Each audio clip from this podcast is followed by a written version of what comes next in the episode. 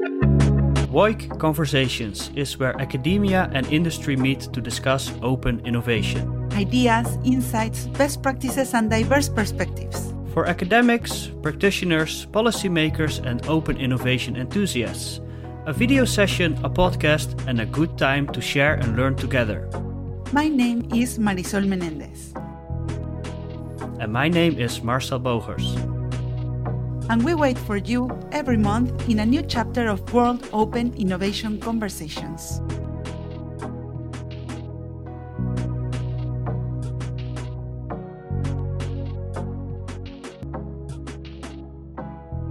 Hello everyone, my name is Marcel Bogers and I'm a professor of open and collaborative innovation at Eindhoven University of Technology. And I'm Marisol Menendez and I'm an open innovation practitioner since 2012, and open innovation is my passion. We welcome to you to our third session of World Open Innovation Conversations. For those who are listening to us for the first time, let me tell you about uh, a little bit about us. World Open Innovation Conversations is an initiative that we just began. This is our third chapter, and we gather um, the best people that uh, around. We gather all the best practitioners and academia because we want to bring together to create a bridge and get academia and industry and practice together. Of course, uh, we aim high, so we are bringing the top high quality leaders in the areas that we are discussing uh, each time. So we invite leaders from the academia sector, and of course we also bring in friends because we are trying to create uh, close conversations. We want to feel that we were together in a room and chatting about the things that we love. among each, uh, each uh, the, there are of course open innovation topics, and we are trying to bring all these topics together. No, Marcel? Yeah, exactly, exactly, and in a way, I would say this is a little bit of our own open innovation effort, right? Where we try to really create a mix uh, between academics, um, industry practitioners, policymakers, and uh, other open innovation enthusiasts, and really to bring together different ideas, insights, best practices, and diverse perspectives, and, and put them together to really create that bridge between academia and industry. Uh, because I think this is what makes open innovation also so interesting. And thereby, on the one hand, of course, try to link uh, or learn from you know the experience we have in our academic research, uh, and on the other hand, learn from what is happening in the real world out there uh, about all the best practices in this domain. And for those who are tuning in for the first time, I want to invite you to listen for the first two chapters. It's true that we're still learning about uh, how this making a podcast. Uh, no, mm-hmm. we're learning our way into this world. But Marcel and I have been enjoying so much, and the first two chapters are really interesting. We had Henry Chesbrough, the father of open innovation, and great friend of both of us, and together with Anita McGahan and Miguel Arias, in the, and in the second episode we had Carliss Baldwin, Diane Finkhausen, and Hans de Jong for me, it was a privilege to share, to share time with all of them. Yeah, and, and you know, in addition to that, we had our uh, so-called sections on uh, insights from academia and, and industry, where we had, uh, on the one hand, uh, Agnieszka Radziwon and Graham Cross um, to guide us through the first uh, session, and Krithika Randhawa and uh, Oana Maria Pop for the second session. And those sessions were respectively about open innovation and grand challenges, first one, and the other about innovation ecosystems. And the best of all is that everything is among friends with this nice and friendly environment. So I hope that everyone who is listening or watching the videos enjoy as much as we do. Yeah, and for me, it's also really, you know, a privilege to do these kinds of things. It's really, you know, doing what we love and, and, and having these conversations is, uh, is very exciting. So in that sense, uh, I think we're ready for our third episode. And the topic here is uh, ownership, the role of ownership in open innovation. And for me personally, I think it's actually the topic that got me initially interested in the topic of open innovation. And in fact, my very first uh, article on the topic was called The Open Innovation Paradox. And it was about the tension between uh, knowledge sharing and knowledge protection in R&D uh, collaborations. And, you know, I, think it's such an exciting topic um, because if you think about open innovation, uh, being about the you know, purposefully managing knowledge flows across organizational boundaries, well, then the question is very much, you know, who owns what part of that knowledge? Um, and the role of intellectual property or IP becomes really central in that context. So that's really what triggered me initially uh, to, to become interested in the topic uh, of open innovation. And I come from the finance and banking world. I discovered open innovation there, where of course um, the corporations are working with the service perspective. And, and, the collaboration is mainly with the startups. So with this context, the evolution of IP, licensing, rights is really a continuous discussion. And we, as we began collaborating with the startups, we discussed how to shape the contracts, in the balance to how to maintain the growth of the startup, but at the same time have a competitive advantage. And that also opened the discussion of what does a competitive advantage mean in this time? Because of course, in the service world, everyone could somehow deliver or develop something similar to you. So the discussions also evolved to ownership and here we landed on the discussions on who owns the data that we are generating, who owns the customers, how do we distribute the revenues. And even at some point, Marcela and I engaged in a really interesting conversation about how do we distribute the results of failure. You know, and even in the failure, there are learnings. And I feel that this topic of ownership is really deep and it gets in my head continuously about how do we articulate and orchestrate the ownership in an open innovation collaboration? So, of course, this is a continuous topic, and I think that uh, if we want collaborations to last, we need to set this discussion early on, because, as we say in Spanish, friendships um, are. Uh, if we want friendships to remain during long time, we need to have all the accounts and contracts really clear. Yeah, that's that's that's very interesting. I think in a, in a way it also makes me think uh, think back a little bit of our previous episodes actually. You know when we talked about grand challenges and innovation ecosystems and those are exactly the type of context where you need to understand the role of, of ownership and, and IP in order to really tackle those kinds of uh, of, of, of issues. Um, so in in in that sense, I think you know there are so many important developments, uh, you know, like the ones we discussed before. Uh, we live in a world of you know big data. We you know need to understand open open science, open source, all those kinds of things. And of course, these topics uh, are are then really important. So I think that makes us ready to to kick off our uh, our actual conversations, right? Right, Marcel. I think we are ready, and I'm sure that everyone will enjoy the amazing lineup of speakers that we have today.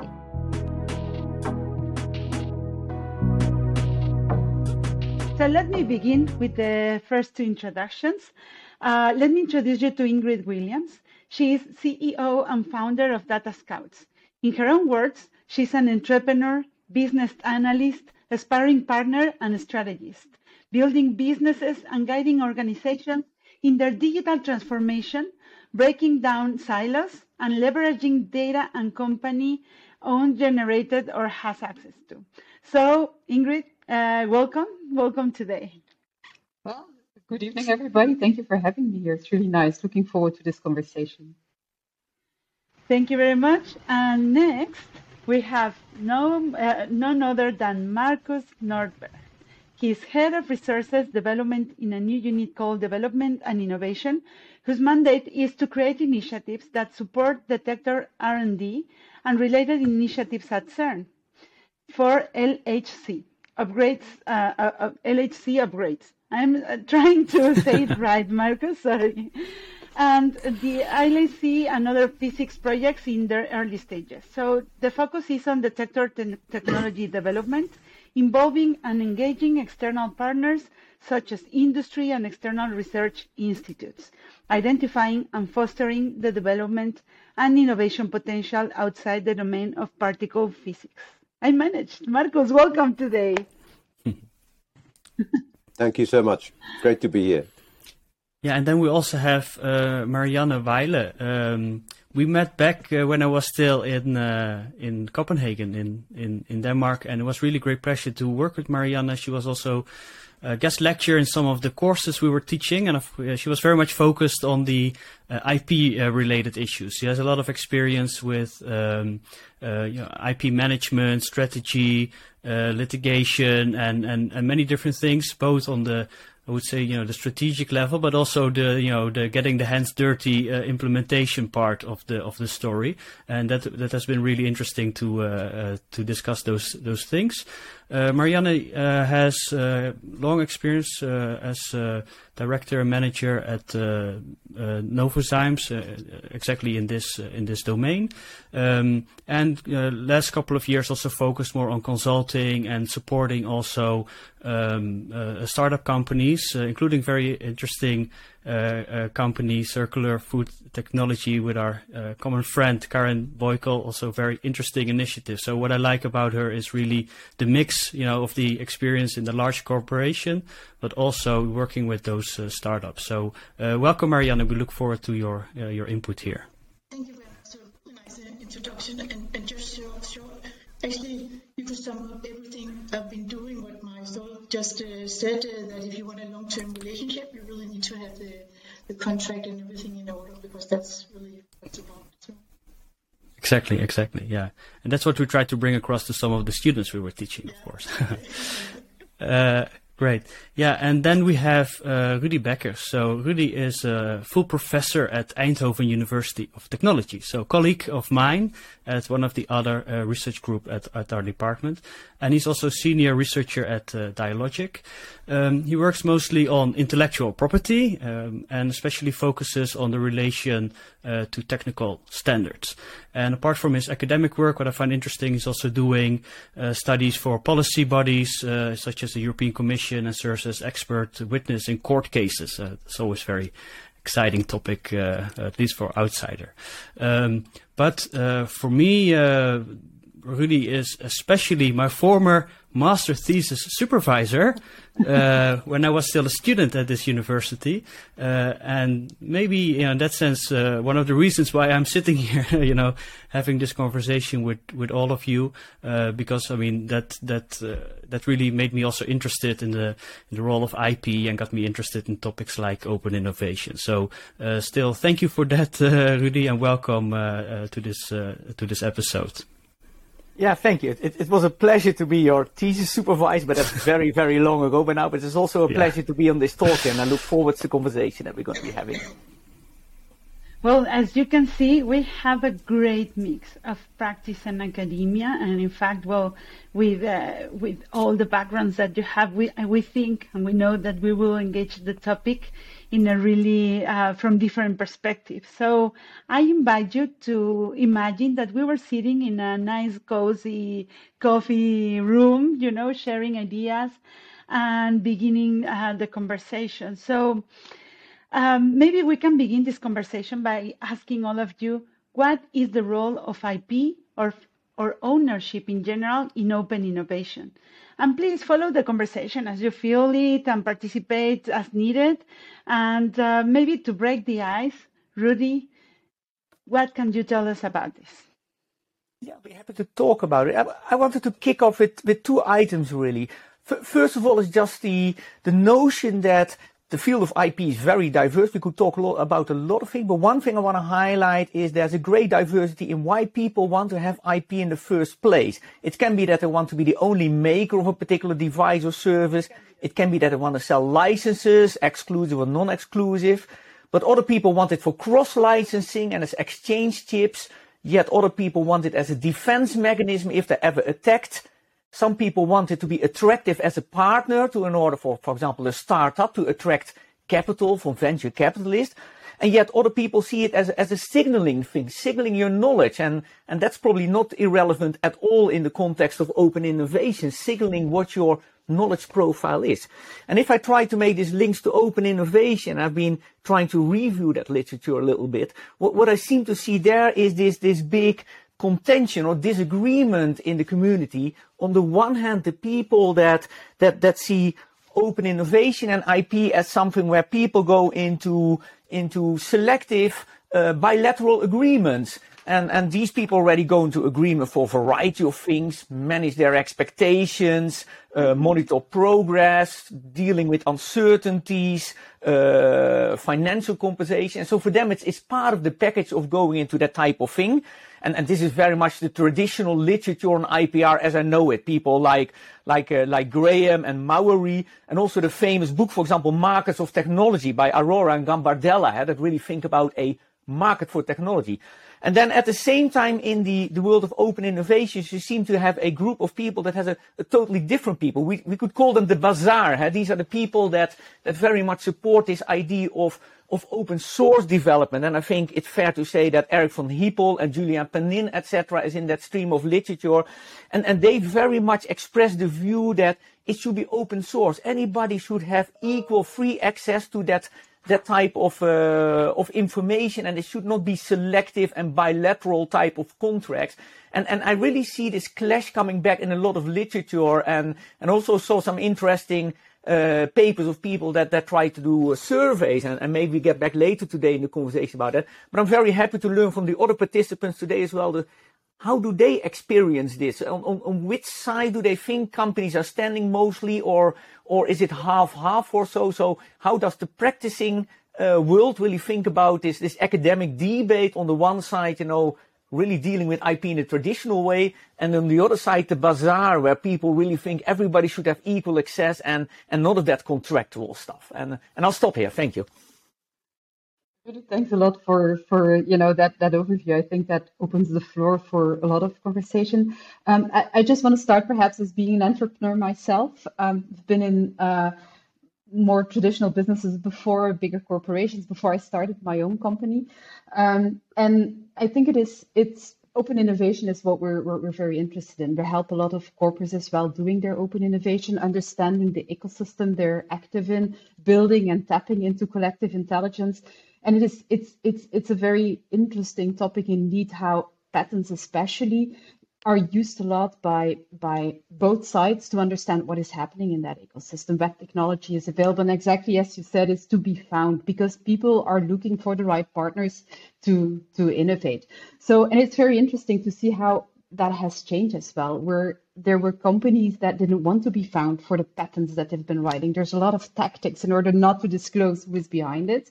While at the other side, especially young innovators like to be found and use that as a way of promoting themselves and, and providing nice insights about what they really are able to be done. So, so just a little bit from that side in scanning and scouting uh, what is happening, patents are for sure very interesting to to be found or, or to find interesting parties. That that's what we experience a lot. Patents are really important. I'm a really big fan of uh, patents. There's a lot of issues with it, especially enforcing them, but I think that's for another uh, topic. Uh, but, but I think you couldn't have innovation going fast if you didn't have uh, patents, because patents actually enable you to speak, because you, you, you what you already, the knowledge you already have is protected, so you can speak more freely. Actually, it's already out in the uh, public domain because it's been uh, it's been published through the patent. I've often, through the job I used to have, uh, a lot of uh, people who come with innovation and ask if you would want to acquire it or collaborate with them.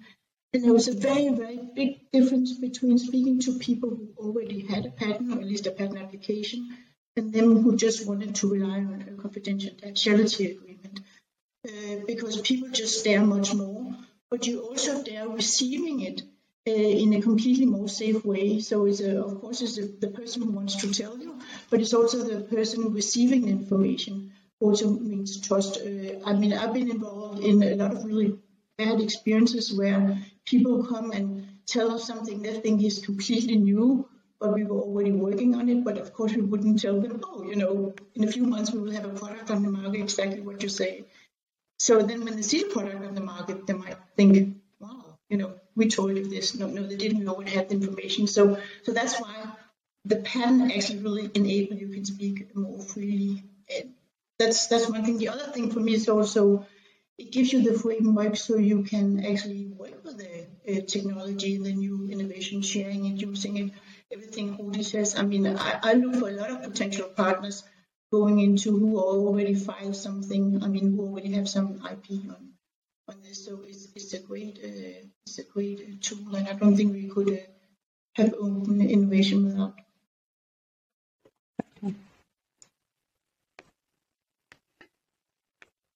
Markus, what do you think? How do you see things at CERN? And I know that um, there, this is a perfect melting pot also for all these kind of discussions. We've been visiting you and we talked about many aspects of these conversations. So share with us your insights.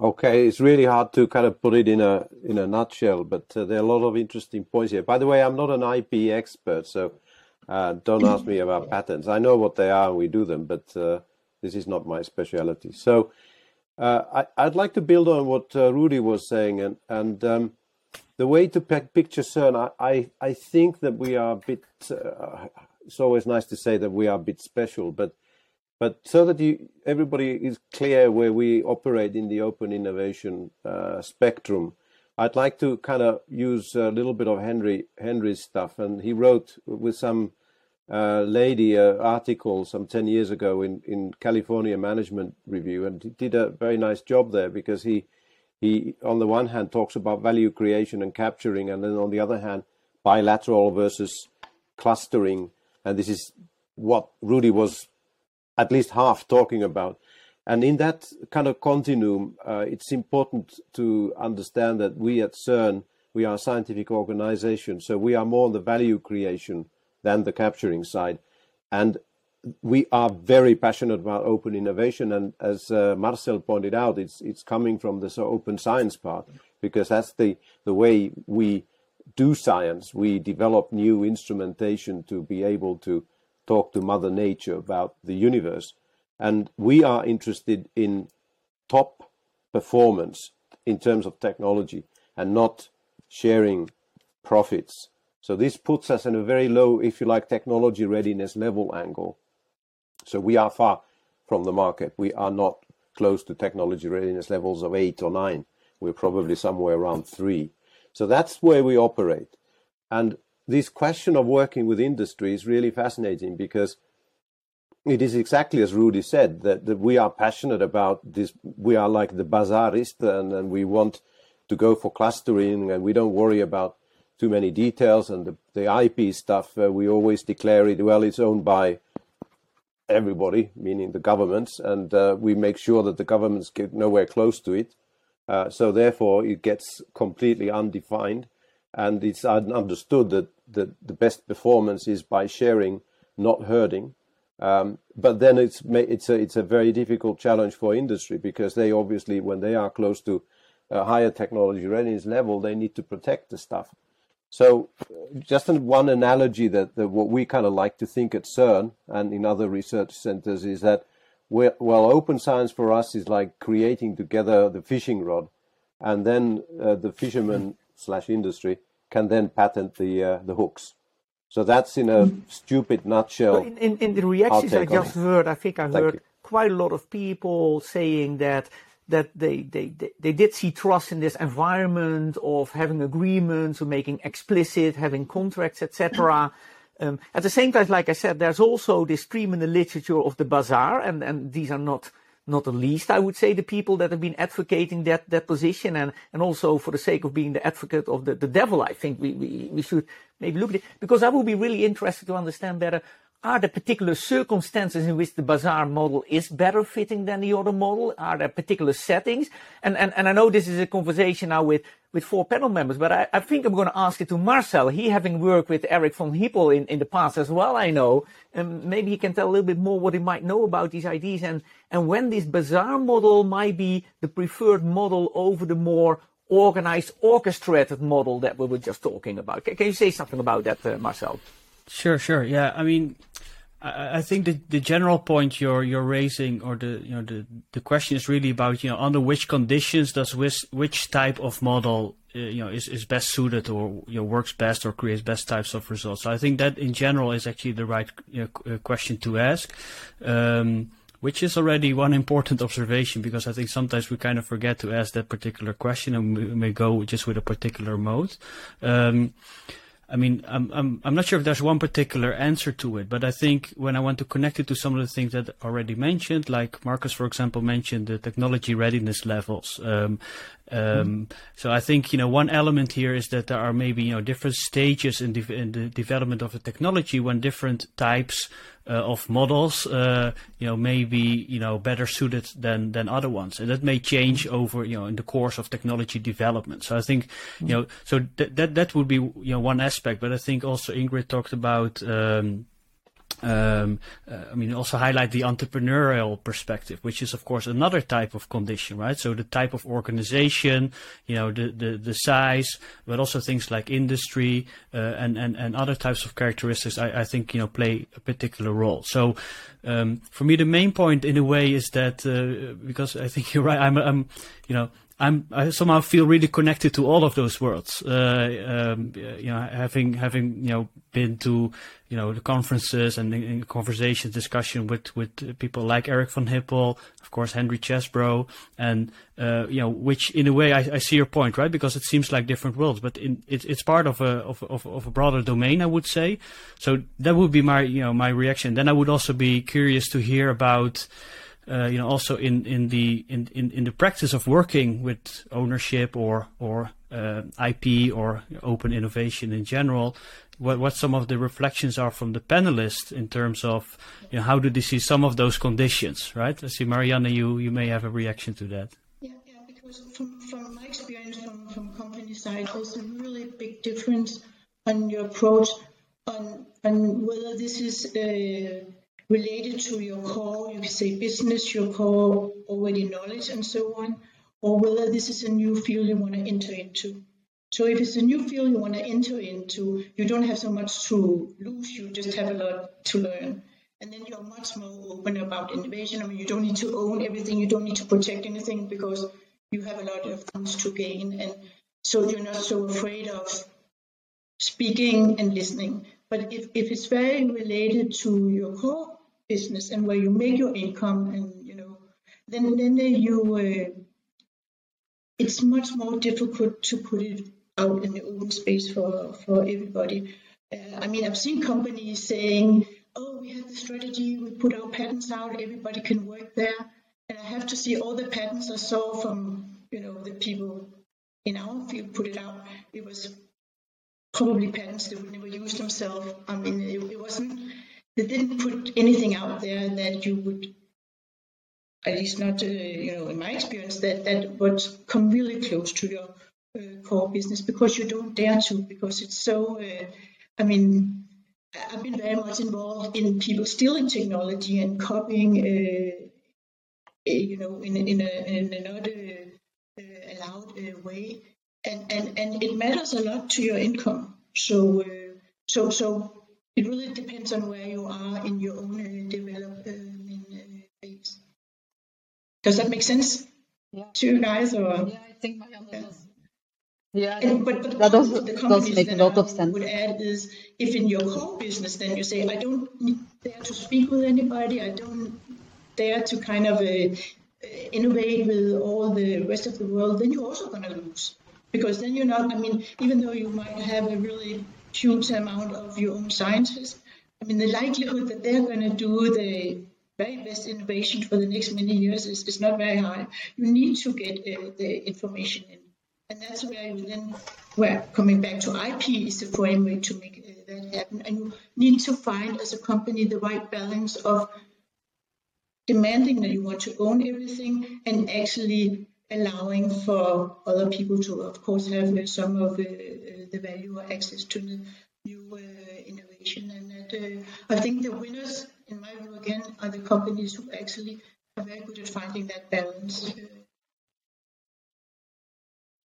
maybe just to add on that, I mean, I've been also negotiating with a lot of large companies myself that didn't have that balance, and and and uh, I mean, I would never go back and offer them something new because I just know it would be too much work to convince uh, to find a good uh, way forward for everybody because everybody has to be getting something out of it if you need to innovate. It can't just be one. Yeah, I, I, I think uh, so, that... so one other element I think it hasn't been mentioned hasn't been mentioned yet, uh, but in terms of what are the contexts under which one model is working and the other is the the whole incentive structure because that seems to very much emphasize in the open source world um, and even in the open hardware world is there a kind of incentive model that people can live from that allow them to follow that model? But basically the incentives come from other way, come from personal reputation, comes perhaps from software services that come on top of the, the, you know the basic platform they are from or or any other model that is stable over a longer amount of time can allow them to operate in, in such a mode and and that might be a strong explanation as well that in certain worlds you know, certain models work or not. The other thing that I find kind of interesting is that in the open source model world, and the emphasis is really on, on copyright or what they call copyleft, eh, using the copyright mechanism by creating a set of rules when somebody has access and what they need to comply to. For example, that they also need to make the derivative product available on the same license. Uh, this is all nice, but actually we've seen a fair amount of patent clashes there as well. Uh, I think one famous example is Samsung who implemented the Android uh, software in his phone, and then to find out people were knocking on their door saying, "Wait a moment, you're infringing our patents," and and and Samsung was like, "No, I'm using Open Android," and uh, and then these people said, "Yeah, but that doesn't mean you cannot infringe our patents. Somebody wrote a code that uses our patent but never asked for permission." So there's a bit of a clash there as well, I think, in you know the type of intellectual property and and there's been a lot of misunderstanding. I think this has improved over the last few years, but a couple of years ago, there was kind of a big, big misunderstanding as well what open source was and what the consequences were. The recent report of the European Commission on this reveals it's, it's even much more complex than we thought it was, this relationship. Something that's certainly much more work into to understanding it, I would, I would say.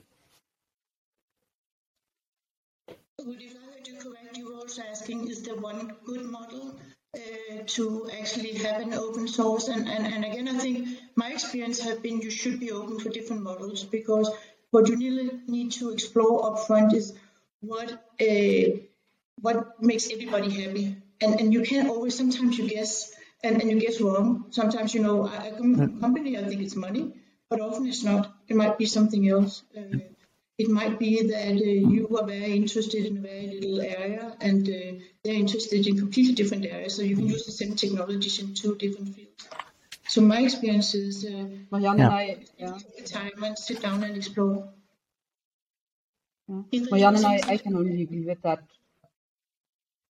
Yes, um, because that's exactly what I experienced in the beginning. You know, I always thought it was very hard as a small startup to talk with a corporate, you know, and in order to agree like what was my background and and and, and my part. But then I noticed when you really go into that conversation and you're very upfront and clear on who you are, what you have to offer, what your background is, and you know like what the path is you're going to do together what everybody is contributing and what people want to do or organizations with the outcome you get into a very positive and a collaborative organization or you know collaboration in the end. And that's what i learned is to really go into that conversation to be very clear about who you are where you want to go as a startup what you want to achieve you don't want to take over their business. You're too small but you have a very specific thing you want to achieve. And that's what i learned that exactly that conversation having that conversation how difficult it is. Try to have a SPOC there that understands you as an entrepreneur not just have a legal person on the other side but really somebody who understands and can help you in that process. That has helped me a lot. Move ahead and have very positive collaboration with very large organizations. Be- because in the end you give them something they don't have and you learn a lot in that in that process as well. So the more that clarity is there, where you want to go, what you can mean for each other, and where it ends as well, helps a lot to do a good project together. But this seems to be really about management of expectations Yes. and understanding each other instead of leaving, leaving this implicit basically and think that the other knows what you mean, but never have spoken it out because that might be the source of a lot of problems that Yeah, people think the other side kind of understands what their intention was and what the expectations are, but never making it explicit. And, and IP might help to, you know, to, to have this conversation a little bit more open. Because one thing Mariana said, and, and, and I was happy to hear that, I want to emphasize that again, by choosing for formal IP, at least in contrast to, to, a, to, a, to a trade secret, it, it is already getting disclosed as knowledge. And this yes. is a, a, main misunderstanding I see in quite a lot of the literature. I went through a couple of papers to, uh, through today and they were all talking about, you know, uh, things about uh, knowledge diffusion and, and being hindering. But once you apply for an IP, the knowledge is diffused. The patent application is going to be published in 18 months. Yeah. Everybody can read that, build up in, invent around it, etc. So that, that dissemination is already happening. The question is about the permission to use it. And there might be the discussion. That's part of agreements that, that you enter into and, and you make choices, you know, what, what, what you want to do or not. Yeah. And really, there is. Sorry, yeah, I was just wondering, just one, one step further is that I think we sometimes forgetting what you know we live in a very transparent world it's not only what is in a patent it's what's on your website it's what in your vacancies it's in every pitch you do you know there is so much information that is available uh, already outside there you know as we're a big data and an AI company, we're, we're, we're using a lot of that, that data that is out there. And I think that people really underestimate how much knowledge is available out there uh, already. And sometimes I think we, we spend a lot of time in neg- negotiating and discussing things um, while there is already a lot of information that is, is shared and available. What is, of course, not when you're very early stage working on, on some breakthrough uh, innovations, you know. Now, I've also been one thing I've been wondering about and would like to ask this panel in, in, in my field, people that research IP also have a very critical view towards is our IP system working? What are the side effects? There's an endless discussion on that.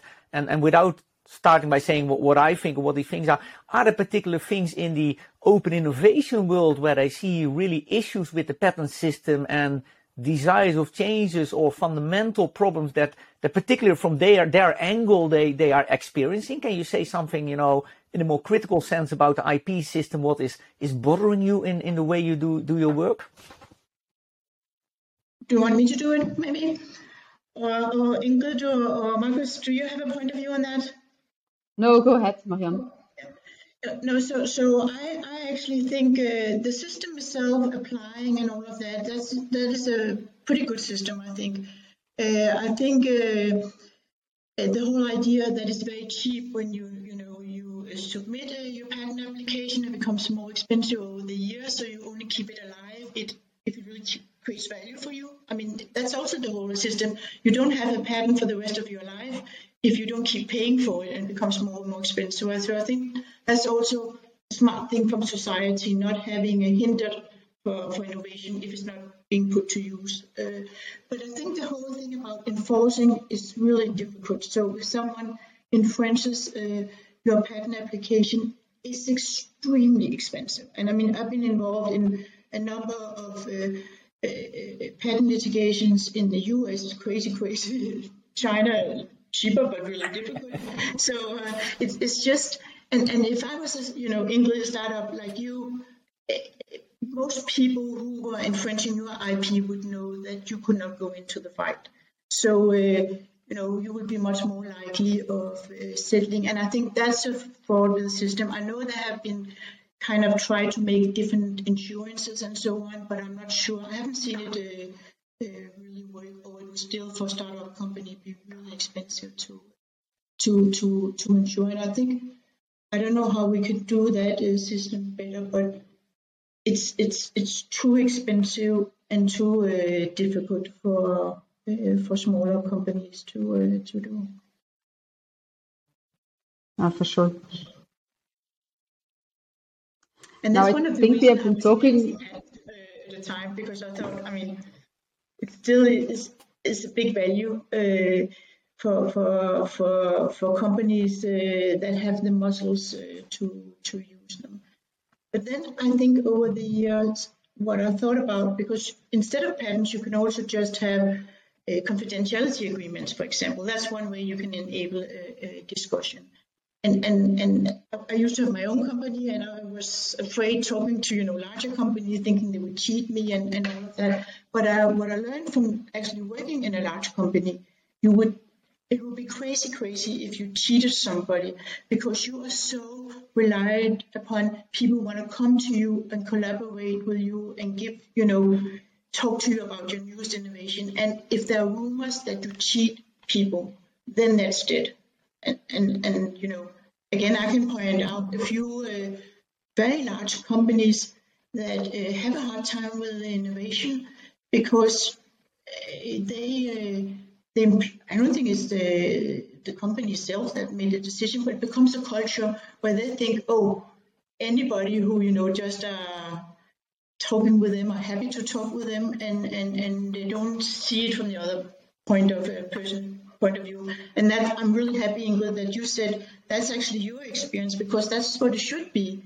And that's the right thing for society if we want to think about the ecosystem that we have the startups that do things most larger companies won't do at that uh, stage. So I think it's really nice that uh, many people are good at that or many companies are good at that. Yeah, and it's what you say is that we're, you know, especially we're in software, so it's very hard as well to to really make that very clear and to put that in a patent or whatever. And that what I learned is that in the end, as a startup, we're fast. That is really what makes us different. So the more we can learn in collaboration with other parties, we're clear what our background is and where we want to go. The faster we are, the more access we have to success. That's at least what I learned. So in the beginning, I had that same feeling. What you said, Marianne, is like, oh, they're you know they're just listening to me in order to take my idea and run off with it but honestly i learned very fast that they don't have the speed to do that like the way that we can learn and so the more i started part t- talking with people and validating my idea and knew where i had to go the faster we were and i think today honestly i don't mind so much anymore to talk about what we are and who we are because i know what we have so it's it's very and and it's, i'm always so amazed when people tell others or coaches say don't talk about what you're doing. Keep it secret. And i think that's not a way to innovate. If you don't talk if you don't validate you're not sure you're going into the right direction. So uh, yeah I'm, I'm rather most probably on the other side to say really try to make speed and try to validate as quick as you can. I think we're reaching like the final part of, of this section. So i invite uh, each of you to round up with a conclusion and a final thoughts um, uh, as you wish. I saw that Markus was nodding a lot uh, over Ingrid's last comment. I don't know if you want to to begin, Markus.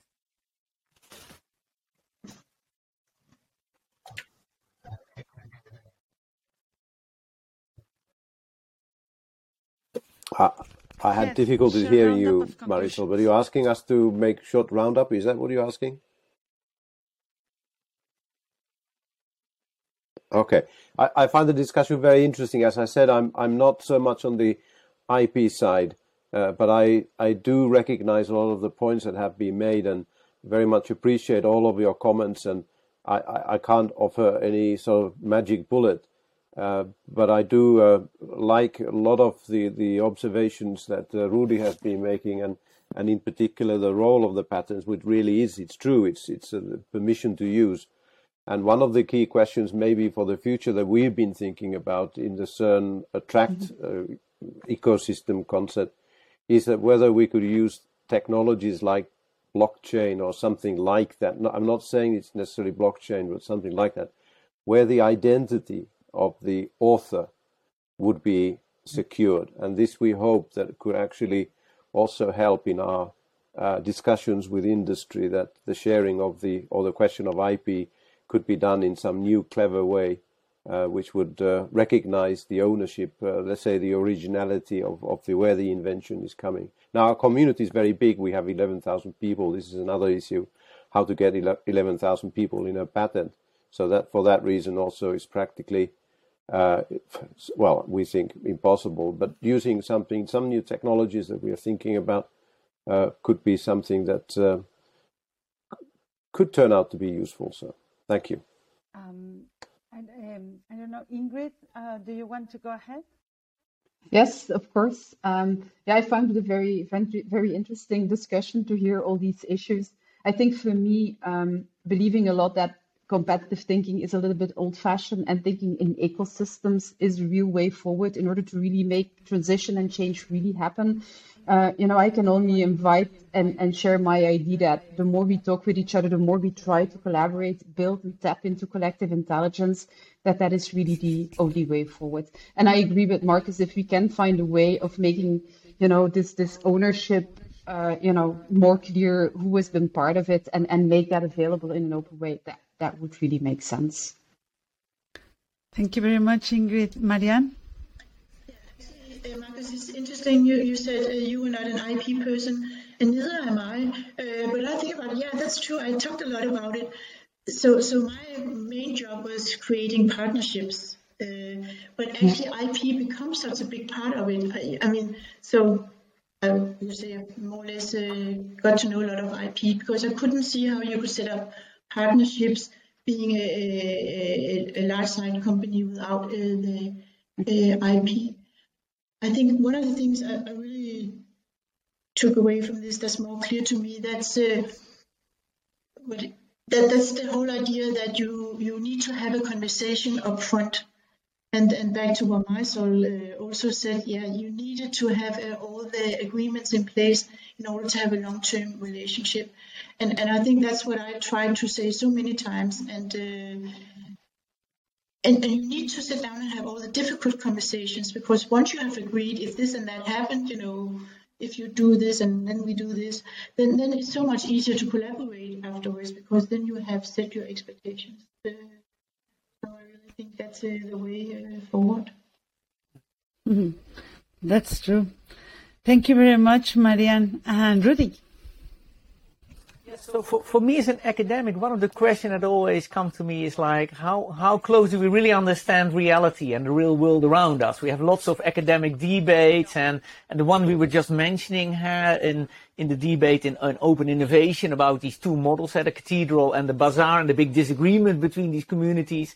Uh, what, what, what sense of reality is there? And it's, it's nice to see that some of the more recent survey-based studies, there's one of, of John Hagedoorn of Merit Maastricht University, is actually pretty close to, to the arguments I've been hearing by people today. So that gives me some, uh, some, some, some trust at least in science that some people do good work and do have a, reasonably good understanding.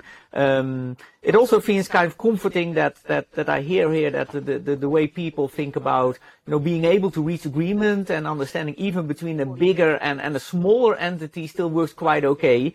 Of course, we, from the outside, often we see only the conflict when things goes wrong. And it's also the case when I act in court cases, you see when things massively derailed, huh? and, and, and then you get this incredible, insane big big cases and conflicts, etc. Um, but we also have to realize that in, in most fields, the, these are the exceptions, not the rule. Of course, there are fields that are extremely litigious, and, and of course, there are patent assertion entities that whose whole business model is built around court cases. Um, but, but, but still, what we have to value, I think, that that in most areas at least these are the exceptions and not the rule and normally people are able you know to uh, to, to, to behave well and, and that's a reassuring thought in a way I would say. That's true. Well, um, I think this has been really an exceptional conversation, and I uh, like even more now the mix of speakers that we got because we have so many different perspectives: the startup perspective, the science perspective, with this collaborative um, and generation of ideas that uh, represents, and the academic point of view, and what Marianne is working in the real relationship. So for me, the big conclusions about trust and communication are key. At the end, we come again to human values, Mar- Marcel.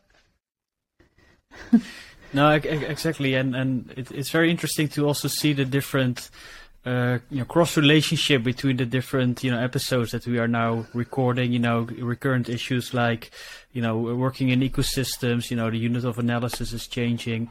And I really also like the fact of how, um, in a way, you know, when, when Rudi tries to talk about, you know, these different models, uh, from my point of view, it's also how within open innovation we should look at, okay, you know, how can we understand those different conditions and how does it all, you know, what are the implications for actual organizations that try to manage all these knowledge flows and, and, and how can you tap into that on the one hand?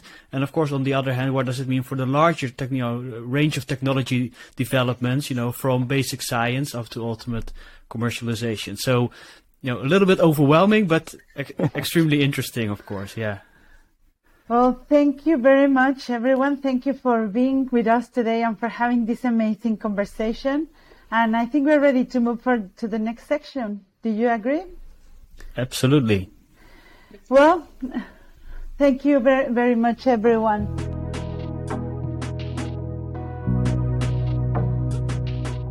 You know, one of the objectives for us is to bring together academia and industry, um, bring in uh, specific perspectives, and that's why we like to add these uh, sections about insights.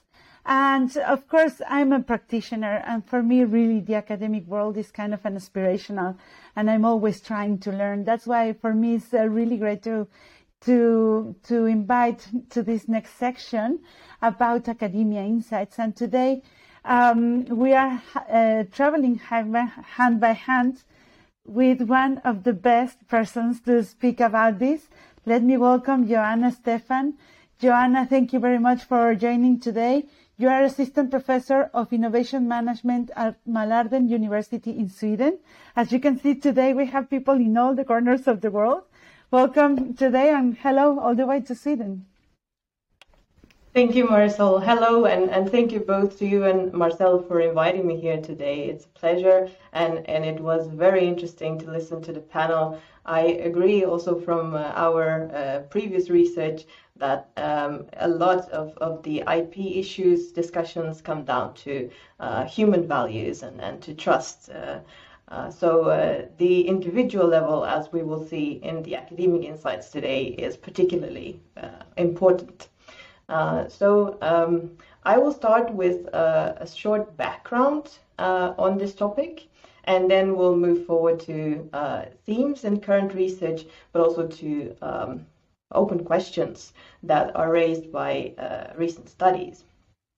So um, the topic of IP ownership in open innovation is often construed um, more recently in terms of the paradox of openness.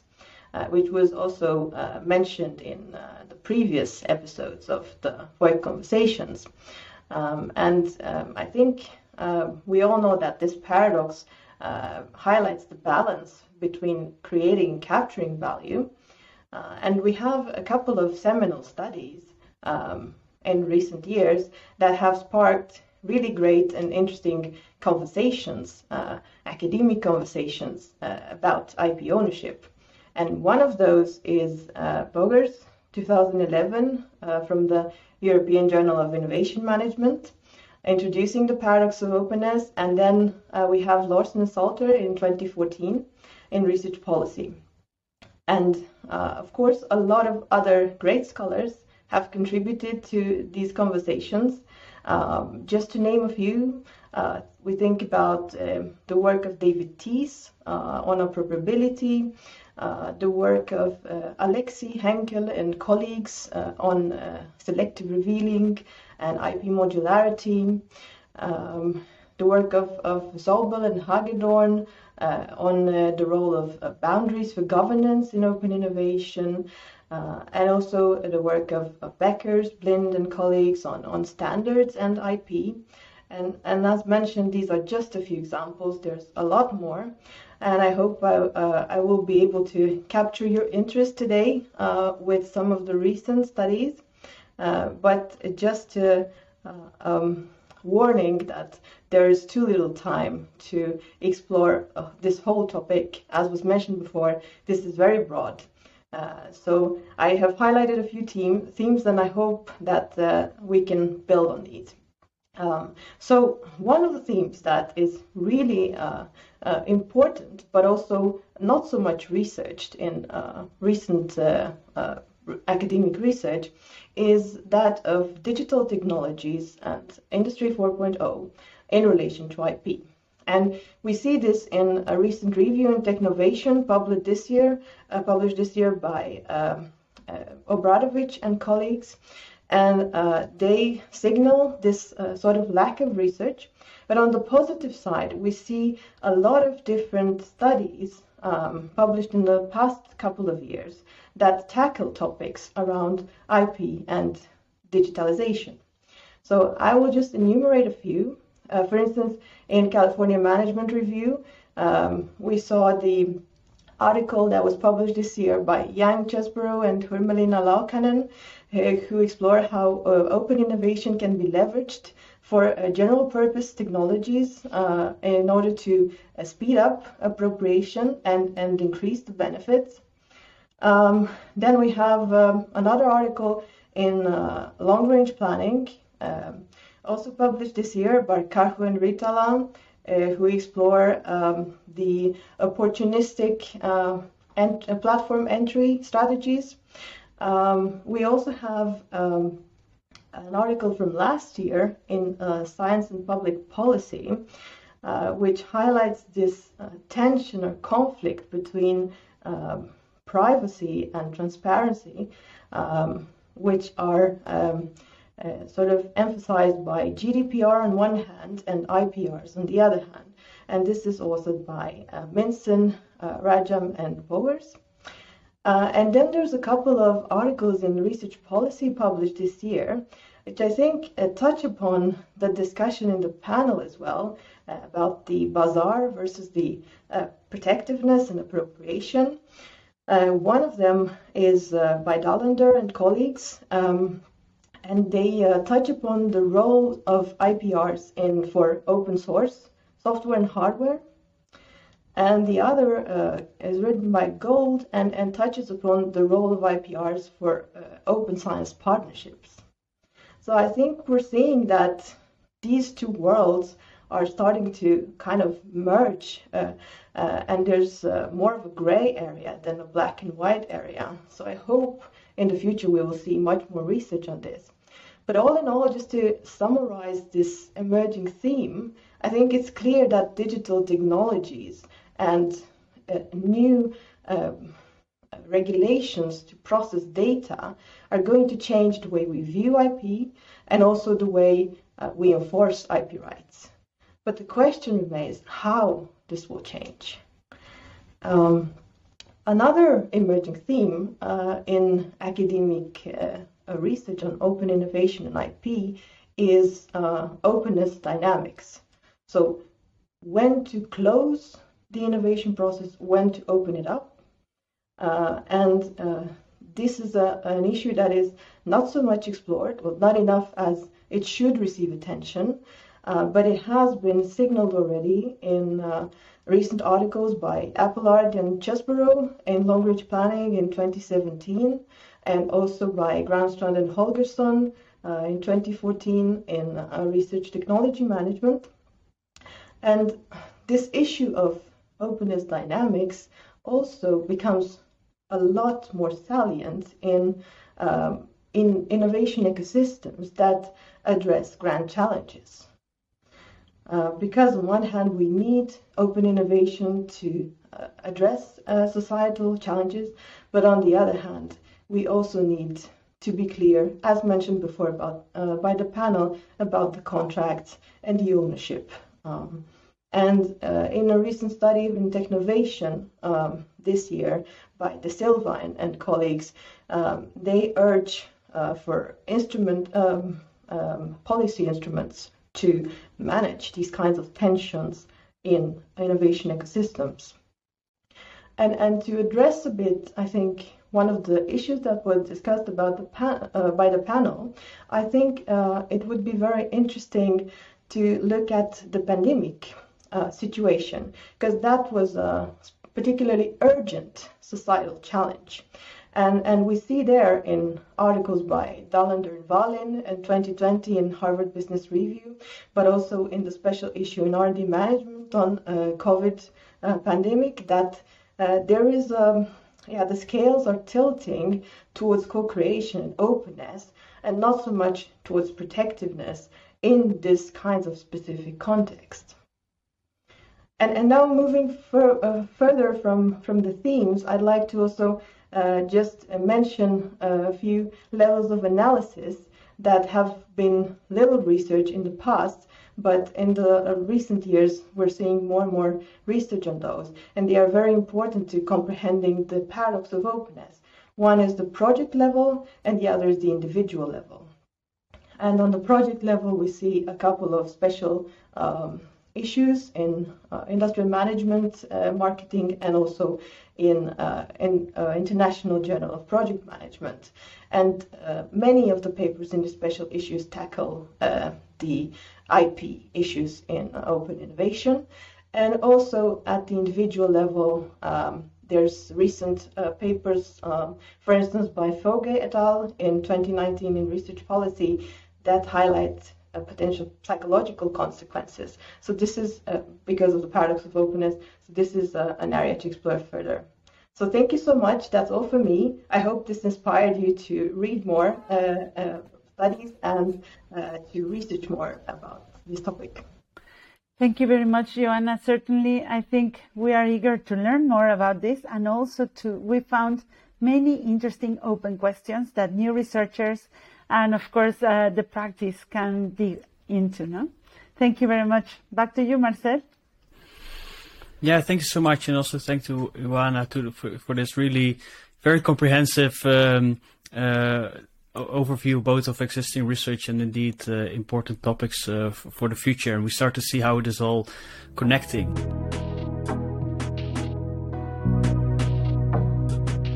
After these, you know, very interesting academic uh, insights, we're now moving to the section on industry um, insights. And um, you know, here we're interested in learning about, you know, uh, real cases, what practitioners are, you know, experiencing all around uh, the world. And for this today, we've invited Alberto Tornero, uh, who's a partner at uh, PwC and uh, mainly in charge of high growth uh, company area, and very much in his daily business works with IP and uh, data management and, and those kinds of topics. So I think a perfect person to reflect a little bit on this. So Alberto, maybe you can say a little bit more about your background and, and, and guide us through uh, your own insights from an industry point of view on this topic. Okay, thank you very much, uh, Marcel and, and everybody. It was so interesting, all the things that you, you have talked about. So, uh, well, I'm I'm working now for since 2013. I'm I'm leading the high growth potential companies area in PwC Spain, and we work with scale ups and startups, and we work with with big corporates to work with them. What is open innovation? So I have the two hats. Just one time, sometimes I'm on one side, and on the, and sometimes I'm I'm on the other side, and. Uh, my former well my former i don't know when so now former i'm i'm a lawyer and my my ground is ip so i have that kind of, of, of mixture so we can talk about whatever you, you want. So this is my, my background. Great, great, yeah. No, but I think especially with, with that background, um, uh, I'm I'm really curious to hear from you. You know how how you react to you know what our panelists have been uh, discussing. You know what are the aspects that you see as being uh, you know relevant, and especially what are some of the examples that you have experienced in in uh, in your own work or in, in general in terms of you know how issues of ownership uh, in in open innovation have been you know addressed and implemented throughout you know different businesses and other types of organizations. Okay, Marcel. First of all, I'm I'm very glad that the, the third uh, the third chapter of of uh, open innovation is about property. So it is very it's a very good step for for the people who have been talking about intellectual property for 20 years. Uh, the third is talking about IP, but not IP ownership, but it's different, not it's the same. It's it's a very good good new because some 10 or 15 years ago talking about IP and, and business was like a freaky group. You know what I mean? That we were talking about what important, how important is that, and the people said, I don't know. The important is the code. Now it's it's a very very good new. I would like I'm not going to talk about IP because uh, you have talked about the panelists. and I was fantastic. So I would like to to to see a little wider, uh, talk about a little wider perspective of the ownership. What is the ownership of the whole project of uh, open innovation? So, and when you're talking with the, when you're talking on the on the industry side, on the big corporate, for example, side, you have to think that ownership is more than the IP. And, and I will share with you the three lines that we talk when we talk about ownership in, in, in open innovation. We talk about the product, we talk about the service on the solution that uh, startup could, could bring, and we talk about the ownership of the uh, initiative of the big corporate. You know what I mean? Of the of the initiative uh, by means the company is dealing and is in the market working with the third parties, these small uh, parties what should be, or maybe startups and whatever. So this is not only the IP, but, but the, the whole concept for us, at least in PwC here, uh, the, the areas we have, we have to talk when we talk about ownership and um, open innovation. Regarding the product, it's, it's quite quite simple. Product is is uh, absolutely related to to IP. So if you want to have the, the product itself, if you want to have the you have to grant or you have to grant licenses, you have to do whatever.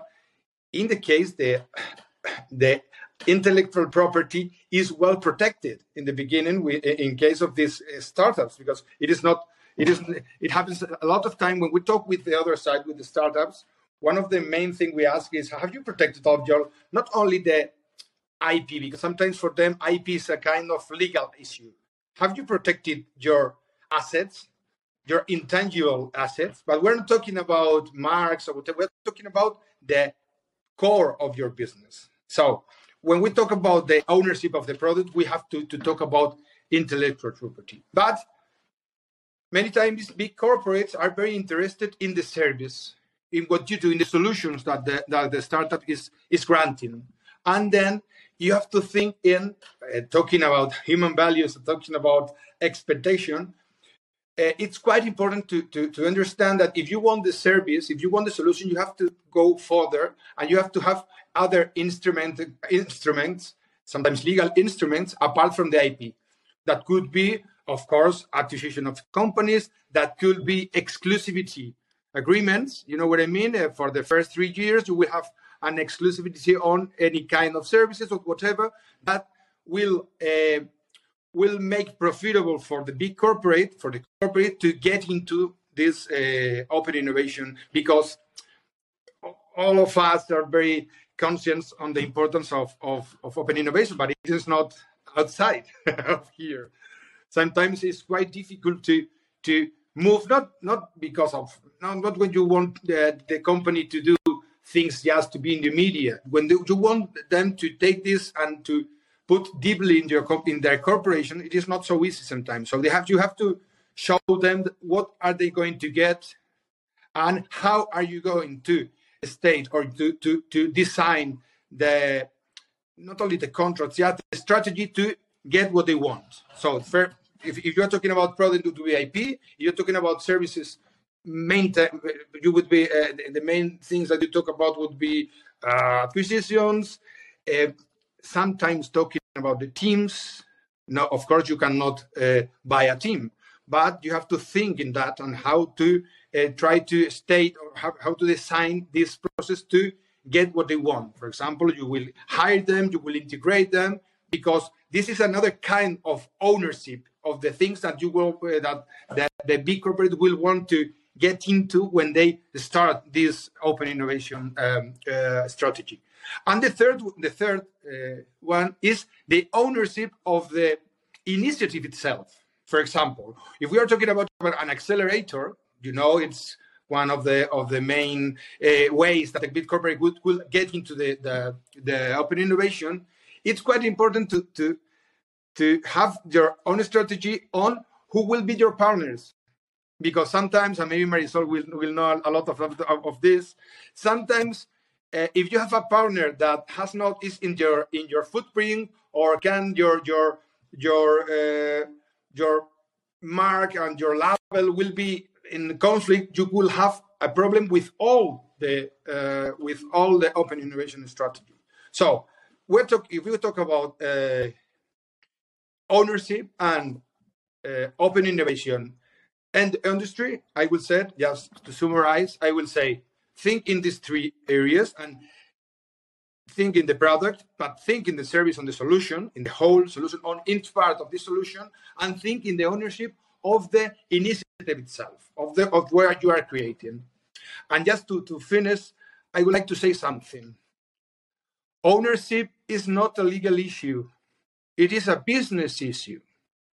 For me, it's quite important when, when I'm teaching, I'm teacher in, in, in university here in Spain, I always say it is not a matter of legal issue, it's a matter of business, it's a matter of strategy. If we were talking about real estate, nobody will say, will ask about the property and the ownership. They know the house you have, you own the house, you own the house, or you don't know, or you don't own the house.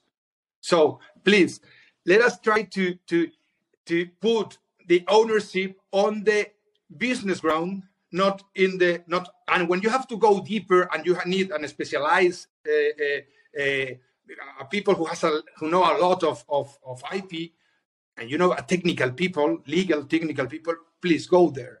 But IP ownership on intangible assets is not a matter of law. It's it, it is it should be, under my opinion, on the ground of business. So thank you, thank you very much. I have plenty of things to talk about, but I have my time, and I hope. No, but yeah, th- thank you so time. much. I think in a way you also really managed to connect uh, some of the, the dots, you know, of, of the conversation uh, that that has unfolded, you know, in this in this episode. Uh, so I think that's you know that's really great in itself. Um, in, you know, in, indeed, I think it's interesting because the topic is really also a touching point of different uh, disciplines as well, right? So is it a legal issue? Is it a business issue? I think that's a very good reflection uh, in itself. So yeah, th- uh, thank you very much for for that.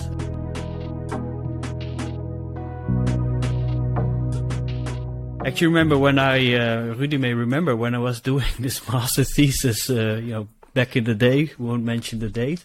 Um, uh, actually, I think we realized that when we were interested in this topic and I wanted to talk to some of these uh, companies, they were really hesitant uh, to talk about this at that point in time. It's a little while ago, right? In, in a way, the topic was too good and, and, and, and too sensitive somehow. This is also why took quite some year to get that paper published that I mentioned. Um, but it's also because we could put the open innovation label on it. So I think in its, in, you know, my conclusion a little bit is also that, um, I think we now, you know, live in a, in a time where, you know, we have, uh, you know, developed on the industry side, on the academic side, and from my point of view, I hope that open innovation is a concept and a framework that allows to to connect some of the different fields, different disciplines, uh, different units of analysis, as Ioana also mentioned. So I think in, in, in a way that's what I find really uh, uh, exciting. One of the many things uh, that I personally take away uh, from uh, from today's um, episode. So yeah, thank you again for that. And um, yeah, I mean, what, what, do you think, Marisol? I think we covered a lot of ground. Uh, yeah. uh, a little bit overwhelming, but yeah, what do you think? I think we were expecting that. While we were preparing no Marcel, we knew that this was sure. a really deep and transversal topic.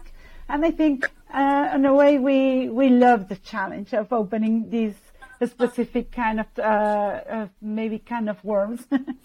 uh, but really, I think um, interesting that we t- touch the technical side, but also the scientific side, for example, and the human side and the business side of it, you know, because at the end, everything is involved in this. I really enjoyed the insights and the panel. I don't. I need to ask if you convinced Ioana of, of um, mentioning some of your papers, Marcel. no, I have nothing to do with that. But it made me realize that, like I think Mariana and Markus said, you know, they don't do. They're not really about IP. Uh, but they do it all the time in a way. And for me, it's kind of the same because I don't see, see myself as an IP scholar. But then uh, Ioana made me realize that well, there are quite a few of these things popping up that are actually quite related. So I think that's super interesting. So it was not prearranged, everybody. No, this no, no. is a true summary. Yeah. And well, we are now officially ending our third chapter. I think a lot with my heart uh, all of the adventurers that are here today with us because we know this is an adventure. We are learning and we are growing. Well, and that's it for today. Remember that you will be able to listen to the podcast in Spotify and iTunes and wherever you listen to your podcasts and that we will have the YouTube video you will be able to see us in YouTube, and uh, you will we will include the reference to all the cases that Ioana explained in her presentation, and any other reference for interesting material that we'll, we mentioned today. And if you like uh, today's conversation, I really advise you to listen to the first two ones because they were really nice. Yeah, I agree with that, of course, and I also like really how how these different topics are are, are getting connected. So I think that's uh, that's great. Um, but you know, to, to, to close, I mainly you know want to thank uh, our, our panelists for today. So big thanks to, to Ingrid, Marianne, Markus, and and, and Rudi for really you know very interesting uh, session. Uh, of course, also special thanks to our uh, inside section adventurers, as Marcel uh, uh, calls them, uh, Ioana and, and Alberto. I think your insight has been really interesting to connect some of the dots. Uh, also, big thanks to our uh, um, WOIC team, and in this, you know, in this context, in particular, uh, Jakob, Fernando, and, and Atabico are also doing a great work in making uh, all of this uh, happen and, and, and published and so on. So that's that's really great. And finally, thanks of course to, to all of you who are following you know these conversations. we we hope you like it, and we hope to see you next time. So goodbye, everyone. Thank you very much. Thank you.